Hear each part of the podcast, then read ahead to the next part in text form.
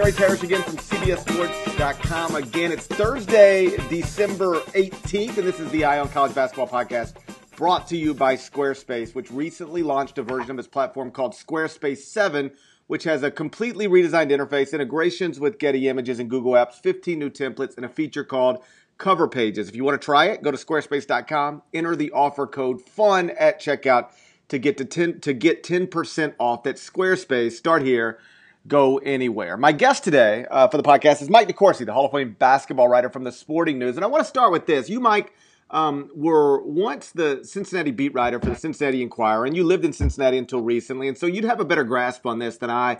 Where where are UC fans on Mick Cronin? He replaced a. Uh, uh, an icon and in, inherited a mess, and that's always a tough combination. Missed the tournament um, I guess in his first four seasons, but he's made the of 68 in each of the past three. Uh, went to the Sweet 16 in 2012, and now the Bearcats are seven and two this season after Wednesday's overtime win over nationally ranked San Diego State. Have UC fans settled on Mick, or do they know they have a good coach, or are they still yearning for the Bob Huggins prime? I think it depends on who you're talking to. Uh, I think there's a core of UC fans who understand uh, that that Mick has done an amazing job, and and it's four tournaments in a row, by the way. Oh, is it uh, okay? Yeah. Started 2011 and continued up through last season. Uh, they they went to round of 32 in 2011, lost to eventual national champion UConn, and then uh, and then moved on from there. And uh, when he inherited the program, it, part of the problem it really began with the way that Bob Huggins was removed. Mm-hmm if there the, the president who was hired there, Nancy Zimpher, uh, made her mind up fairly early on that she wanted to be in a different circumstance with basketball. Maybe even before she was hired. I I, I couldn't say for sure, but I know very on uh, when when Bob had his very high profile DUI uh, that uh, that she asked the athletic director to to remove him and I, I talked to Bob Goin uh, for a piece I did about Bob several about Bob Huggins several years later, and Bob said, I, I that's one of my favorite quotes I've ever gotten from somebody. Uh, he said, "I wouldn't do that to a janitor." Wow. Uh, and so they so he, the, the, a lot of people think he got fired because of the DUI, but it, it predates that.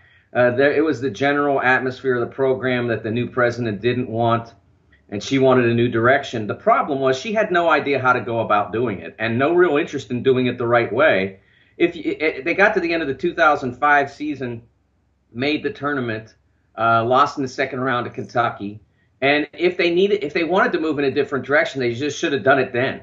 Uh, and instead, she, she she allowed it to fester on and on and on Actually, maybe I, I should. Maybe, I think I might. I should. Maybe it was the 2004 season they lost to Kentucky, uh, and and she let it continue on in a state where he had, I think, two years left on his contract, and everybody kind of knew that it wasn't going to be renewed, and they couldn't get anybody to sign there.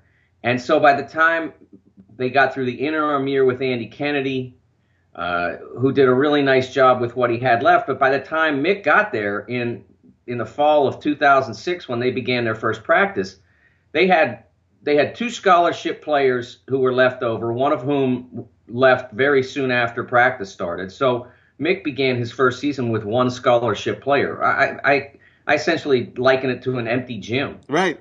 And so uh, that's that's where they that's where he began, and to begin with that circumstance and to rebuild it in they remember they moved to the Big East like when this was happening. So in the Big East, uh, a much higher league than they'd been playing in, and frankly, in a period when the Big East was as strong as it had ever been, uh, at least going back to the 80s during the Ewing and, and Mullin days, it was really a challenge. So he pulled that off. He got them to where they were in the hunt. Uh, they made the, the Big East final. Uh, they made those four straight tournaments. Uh, and then in all of that, they got the rug pulled out from under them on the Big East collapse, and he's had to navigate that as well. So there, the, I think there are a group of of educated fans who understand the challenges and that sort of thing and how difficult that was. But I, I certainly think there are a number of people who look at it as uh, they want hugs. Uh, there are some. There's a very small minority of people who still look at Mick as something, uh, you know, of a turncoat because he went to work for Louisville. Oh wow. Uh, it, there, I, I, had people approach me and say that, uh, uh, and I was astonished. Now this was fairly early after uh, the change. It probably was 2007 or so, so I don't know how much of that lingers, but I think it's still out there, and I think you can see that in the the, the lack of attendance. But there's also the fact that uh, that the program hasn't really drawn any investment. I mean, they're playing in, in an antiquated arena in which they seat 13,176 for basketball, and there's probably 3,176 good seats. Right. Uh, so uh, it's it, nothing is ideal there, and he can't take chances on character at all uh, because uh, the the administration has no interest in it, and he has to keep the uh, APR high. Uh, obviously, all coaches have to do that to some extent, but it's the you know, the the circumstances that led to the regime change a decade ago still persist, so he has to be careful with that. So all with all that stacked up, he's done an amazing job, and there are people in Cincinnati who appreciate that, but, but not. But it's not. College basketball is not the game in Cincinnati that it was when I moved there in 1997. That, I mean, it was huge then. Yeah, no, it's it, it's interesting because um, you know I, growing up in Memphis, like remember those those awesome years that Hugs had at Cincinnati. I mean, you know the the you know Kenyon Martin, uh, Nick Van Exel, all of those you know the the big time Cincinnati stars. I mean, they were the villains in in my hometown, and um, to now, um, you know, I, I do get the sense that though Cincinnati isn't perceived the same way, they are I think Mick's done a really nice job of like establishing a, an identity, at least on the court. Off the court, it doesn't have the same sort of stuff around it, but like you know what you're getting with Cincinnati. They're going to guard you like every every single year, almost regardless of the parts. And um, I, am not going to compare them to to the to Hug's best teams because they're not comparable to Hug's best teams, but they are. Um, you know, in terms of like being tough on the court, there is a little bit of that from the same cloth, right? Yeah, I think I think the toughness. Uh, one of the interesting things is it shows that uh, you can be tough and intense and, and competitive on the floor, and you don't have to allow that to affect your off the floor behavior because they've had zero incidents just about. The the one small incident they had four years ago, I think it was three four years ago. Well, obviously they had the on court fight. that fight, was right. that was uh, three years ago, 2011, uh, and then they had uh, subsequent to that an incident uh, in a nightclub uh, right, right. that um, that led to Octavius Ellis being um, uh, leaving the program. But uh, my sources there told me that uh, there wasn't anything to that, and that uh, and that Octavius really probably could have stayed. Um, that there that he hadn't really been an instigator or anything like that. Was as much a victim as anything. so. I think if you if you look at it, by and large, they've had a they've had a pretty clean slate uh, for this for this decade, to, uh, starting in the uh, in the 2010. They, other than the fight on the court, uh, which was not a, obviously a happy thing for anybody, uh, they've had a pretty clean slate and a pretty positive atmosphere and pretty positive image around their program. While we're on the subject of Cincinnati, and, and then we'll move on, uh, I do want to point out you reported earlier this month that um, Big 12 officials have met with Cincinnati. among the things. Um, uh, I'm told, and I'm confident you've you've you've said that you've heard the same thing, is that if the Big 12 decides to expand, Cincinnati's going to be involved. So I, I, guess my question is this: Do you think the Big 12 will, will ultimately add schools, uh, and if so, sooner rather than later? I don't think sooner necessarily. Um, I think ultimately they'll probably have to do something. Uh, there still seems to be something of a turf battle between uh, them and the ACC. I think there's a feeling that uh, although I, am a strong believer that five is better than four in terms of big time conferences, and frankly, six was better than five uh, because I don't think that five can contain all the programs that belong at that level. Uh, and, and, and I'm not sure that the that the larger conferences have been uh, competitively appealing to all the fans. Uh, but I, there's still a feeling that there may only be one survivor among the Big 12 and ACC. I'm not a believer in that theory so much. But I think at some point there's going to be a, a, a feeling at the Big 12 level that, that being 10, although it makes each individual member richer, it might make the league as a whole more, more vulnerable. Right. So I think it'll get to that. I don't think they're there yet. Uh, I, I, I believe the problem that we have, there would be immediate expansion if, if the television networks that are involved said, oh, heck, Cincinnati, BYU, Memphis, whoever, oh, we'll make more money with them, and so here's you know another twenty million dollars to give to them. Well, that's not happening right now. I don't see it happening in the immediate future. Uh, but I think that there's there's there was a necessity for the Big 12 to explore its options, which they have done and are doing. And I think there's also a, a, a feeling at, at, the Big 12 that uh, you never know who might come after your people and who might be uh, vulnerable to, to going somewhere else. Uh, and I think Texas is the big prize there. And certainly the, the, the Pac 12 has already tried to get them uh, and failed. And I, I, I've always thought that they would be a huge prize for the Big Ten and a fit, other than you know the odd geography. Uh, uh, they'd be a great fit in terms of the culture of the Big Ten. Huge state school, research, big following, the whole deal. I've always thought that that Texas would be a, a, a real prize for them. Um, some of that would be difficult with the Longhorn Network. How committed are they? How committed is ESPN? Uh, if they are, uh, maybe it won't happen. But I think that I think everybody at the Big 12 always is a little bit nervous about that possibility. Because Texas is uh, not the only school, but one of the schools on a short list that could I think literally go to any conference it wanted to whenever it wants, right? I mean, anybody would welcome Texas to the to their league, even absolutely. Right, right, yeah. So you're always uh, going to be vulnerable if just Texas decides it wants to change for whatever reasons it, it might change. Um, let's switch gears. Um, it was a week ago today that Kentucky lost Alex Poythress to a torn ACL. It's awful for Alex, clearly, but how much, if at all, um, does it matter to Kentucky, the basketball team? I think it matters uh, for a couple of reasons. Uh, um, first of all, Alex is a, a popular teammate. Right. Uh, uh never complained uh, through some very difficult times as a freshman. There was a lot of heat there, as you well know.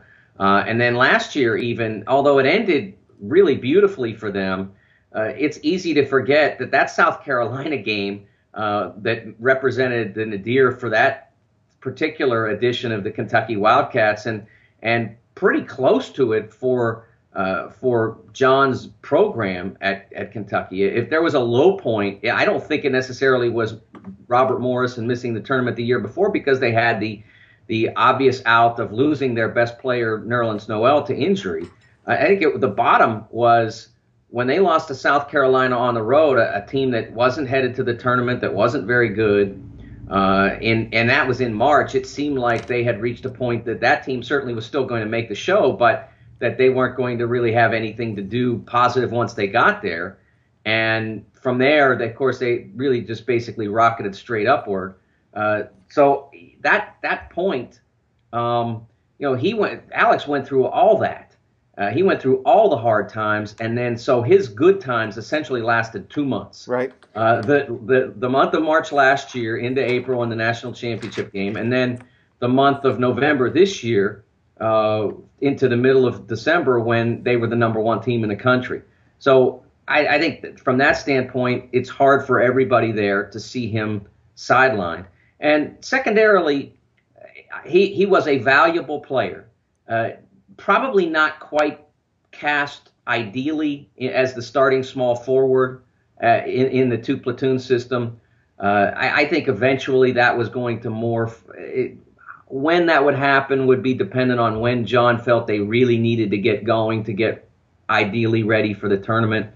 Uh, so I, I, I, thought that he eventually would have become the sixth or seventh man and a, and a knockout sixth or seventh man for that team, uh, able to really sub at any of four positions because of the mobility of the players inside the, the, the starting rotation. Uh, he would have been able to sub for the two with uh, you know a player moving aside, or sub for the five with another player moving aside, or, or sub straight to four or three, where two positions he could play uh, himself. So I, I, do think that's a lot to lose. A player that versatile, uh, that that quality of a young man uh, and and that athletic and able to defend and uh, block shots and that sort of thing. It's just awful to see because it's a guy who has sort of been caught in a numbers game. I, I guess everybody is.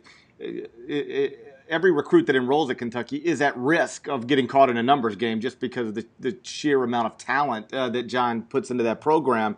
Um, but like you know, he could have I don't know if it's the easy way out, but it was a way out. You know, you could have entered the draft and been picked and be a pro right now on some level, or even transferred, you know, and said, you know what, I'm just going to go somewhere where I can do what Kyle Wiltjer's doing. Not in the same way, but be more of a primary um, option for another nationally relevant program, even if it's not Kentucky. And yet he decides to stick it out, which I can appreciate. And then you know, just randomly in a practice, apparently with no contact, goes down and, and season over. You you think it's a guarantee that he's back next year?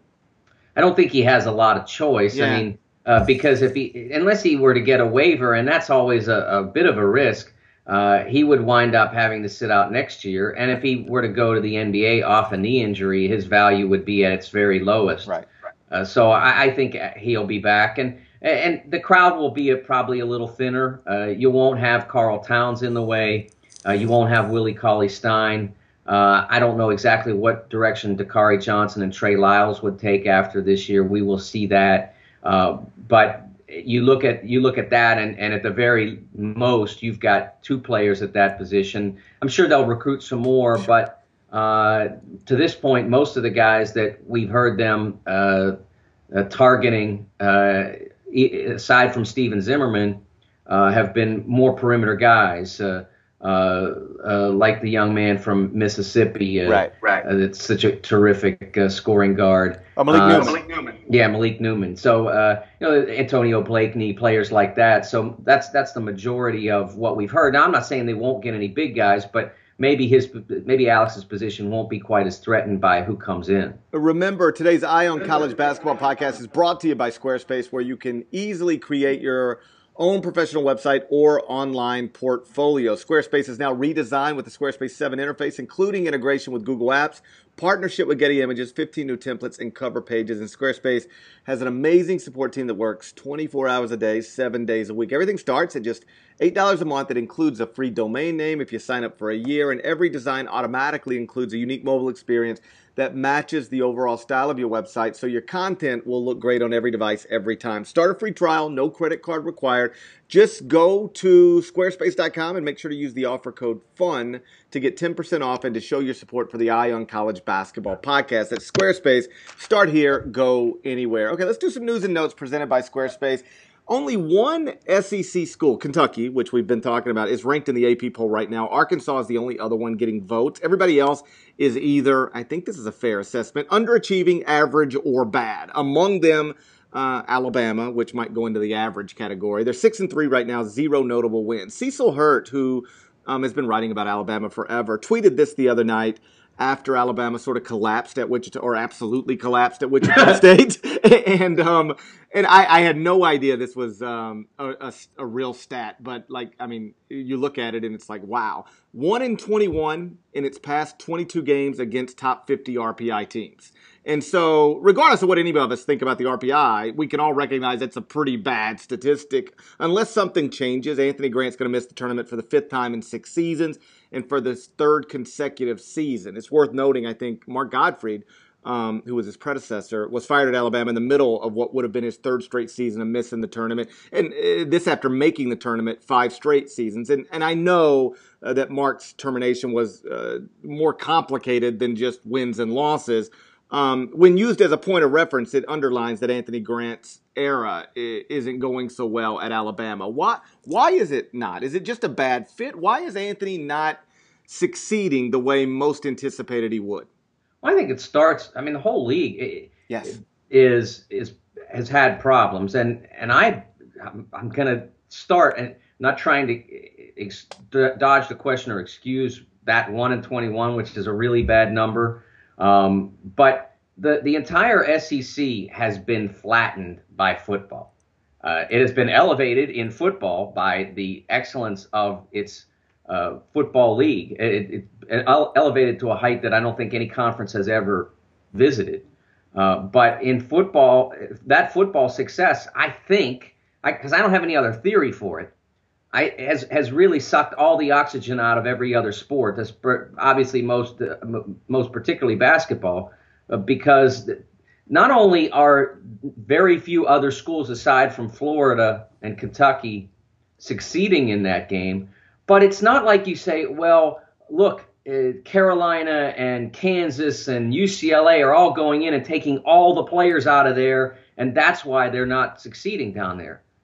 There aren't that many players down there. That's a, a, a coach t- brought that up to me recently. He said if you go look at the recruiting rank, uh, like the top 100 list or whatever it is you look at, um, the players in the like it's dropped off for some reason. Like it's it's it, and I haven't done the research on it, but he was uh, he insisted. If you look it up, you'll find that the the the number of high level, you know, high major recruits in the in in our uh, you know footprint isn't what it used to be. So that like I, I, you say that's true as well, right?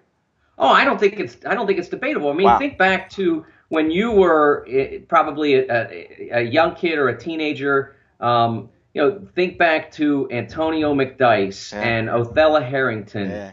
uh, and Ronnie, Ronnie Henderson, Henderson right. and Chris Jackson and the and, and you know all these guys are coming from that region, uh, and now just I mean so you know, neither of us has done the statistical research, but just think about it anecdotally. Who do you think about when you think about well, uh, this is who Alabama missed on, or this is who LSU missed on, or this is who Ole Miss or Mississippi State missed on. Um, uh, they're, just it's not there, especially in the Gulf states. Uh, uh, there's still some players in Georgia, although that even seems to be tailing off a little bit. Uh, Florida has produced more players, and some are going through that state in prep school and that sort of thing.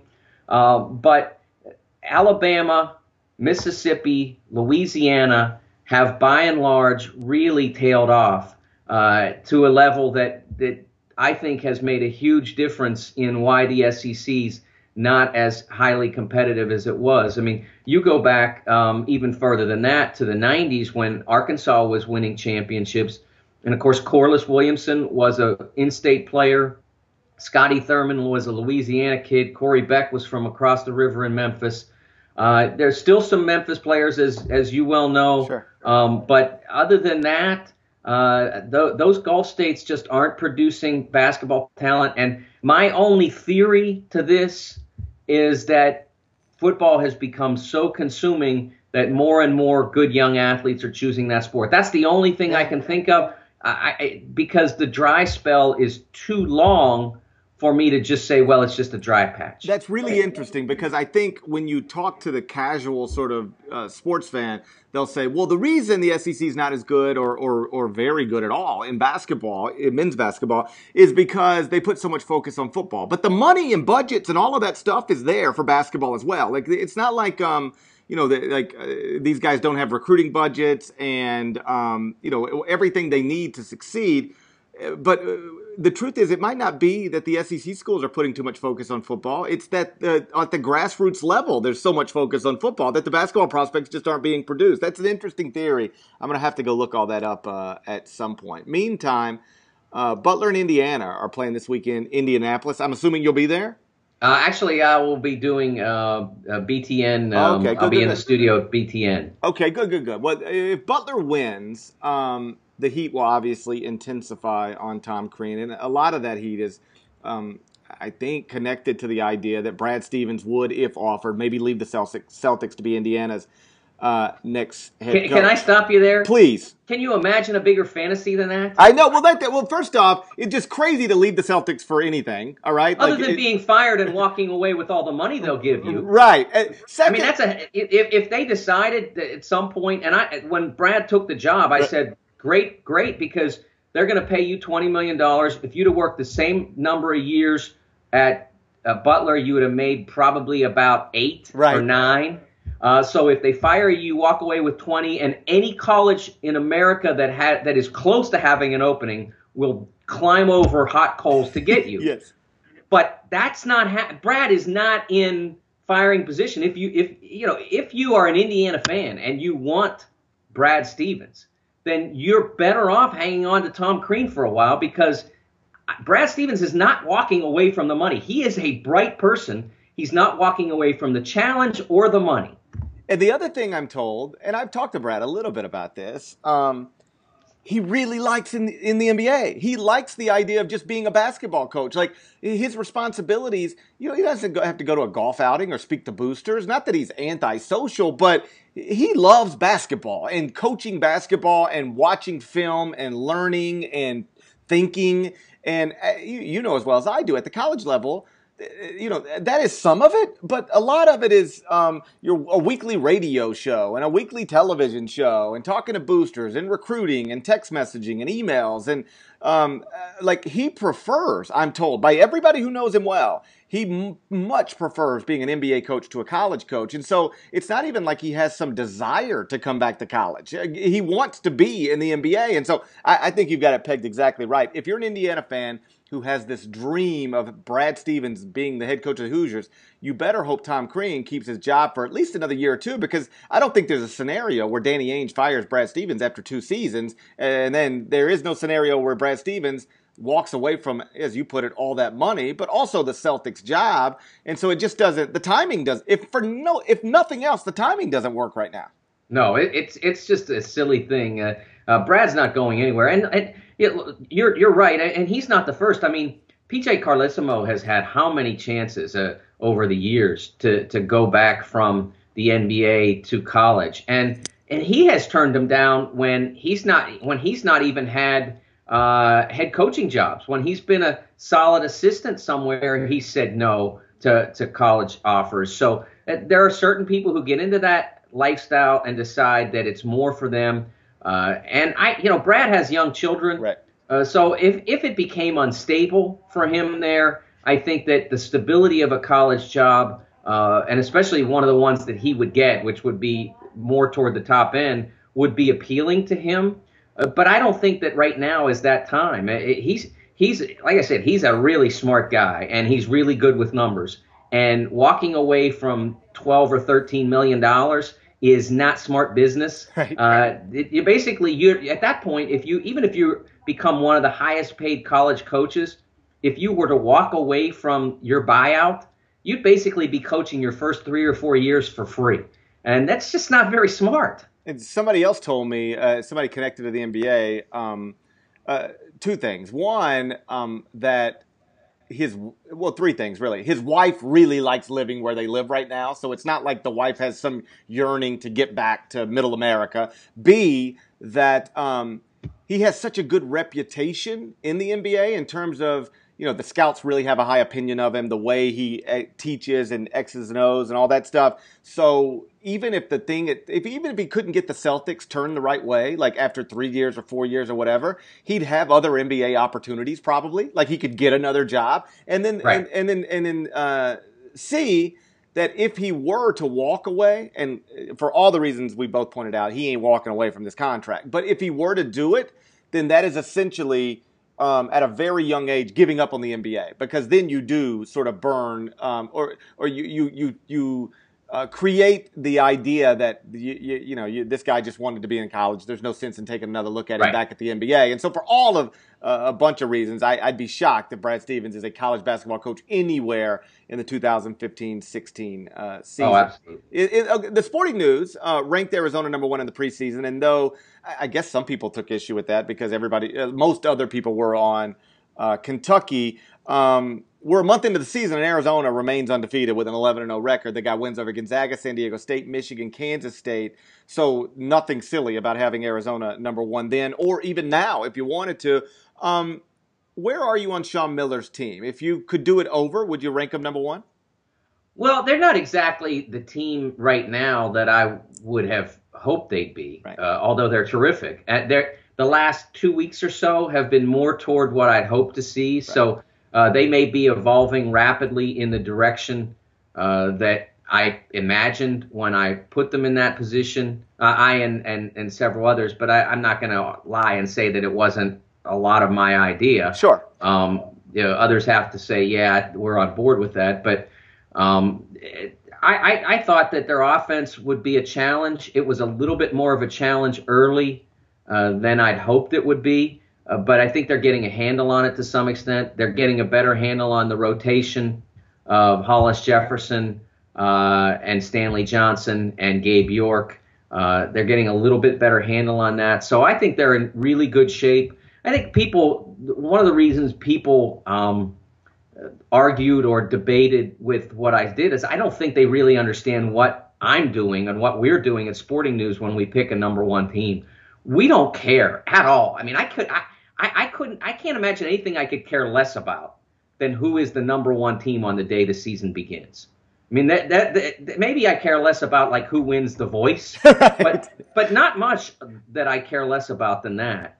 But when what I'm trying to guess is through a course of a five month season, who has the best chance at ending up holding up the trophy on Monday night in April. That's all I try, and and it's it's a hard thing to do. Sure. But that's what I'm shooting for, and I, I've argued with some Kentucky fans about that. Uh, uh, you know, what, what, who do you think is number one now? And my answer is I don't care. Right. I mean, if you want to say you're number one, that's fine. Uh, it doesn't matter to me because it, it, the, the idea that that you need to know in November or December or January or February is completely foreign to me. It doesn't matter. You need to be first in your league or uh, you know something like that. But you, the polls, I, I'm I'm a complete conscientious objector objector to the polls. Uh, and so when I when when we at Sporting News ranked Arizona number one, we were thinking in the tournament with their defense, if their offense gets to what we think it is, we think they could squeeze out a victory over what we know is an enormously gifted and, and well coached Kentucky team. Uh, and in the end, that may be flat wrong. We've been wrong before. In, in 2004, I was just thinking about this today. Today, 2004, everybody in America picked UConn. Right. And with three minutes left in the national semifinals between UConn and Duke, I think Duke was up by like nine points. I don't remember the exact time, but it was right around three, four minutes. They were up nine points, and I was sitting there uh, in uh, Texas at the Alamodome, looking around thinking, I'm going to be smarter than everybody on press row. And then that lead was gone in like 90 seconds. I remember. No. So that's that's kind of what we were shooting for. No, and that's that's honestly like I think you and I are on the same page here. That's what I try to do, whether it's with um, preseason rankings or even like you know preseason All American teams or Player of the Year. Like people go, oh yeah, Jahlil Okafor's never played a yes. game. How could you say? Listen, here's my here's what here's all when I say Jahlil Okafor is the preseason National Player of the Year for CBSSports.com. Here's all I mean. By the end of it, when we're all done with everything, I think he will establish himself as the player of the year. And, um, you know, it, sometimes, the, particularly when you're projecting freshmen, it can take a little longer um, than, than you would like. And maybe it never happens. But uh, with Jahlil, I think he's averaging like 18 and 9 right now for an undefeated team. So it's working out pretty well, at least in that regard. But in terms of the, the way of thinking, yes, I'm trying to I'm trying to predict how it looks in April, not how it looks on November 14th. Okay, well I've kept uh, Mike DeCourcy here long enough, kept you guys here long enough. So let's get out of here. But uh, not before I thank you for listening. You kind of do that. Remember, you can subscribe to the Eye on College Basketball podcast on iTunes. Quickest way to get your hands on the latest uh, episode. So make sure you do that. And also, you can follow Mike DeCourcy on Twitter at TSN Mike. That's TSN Mike. Have an awesome weekend, everybody. I'll talk to you again Monday. Uh, till then, take care.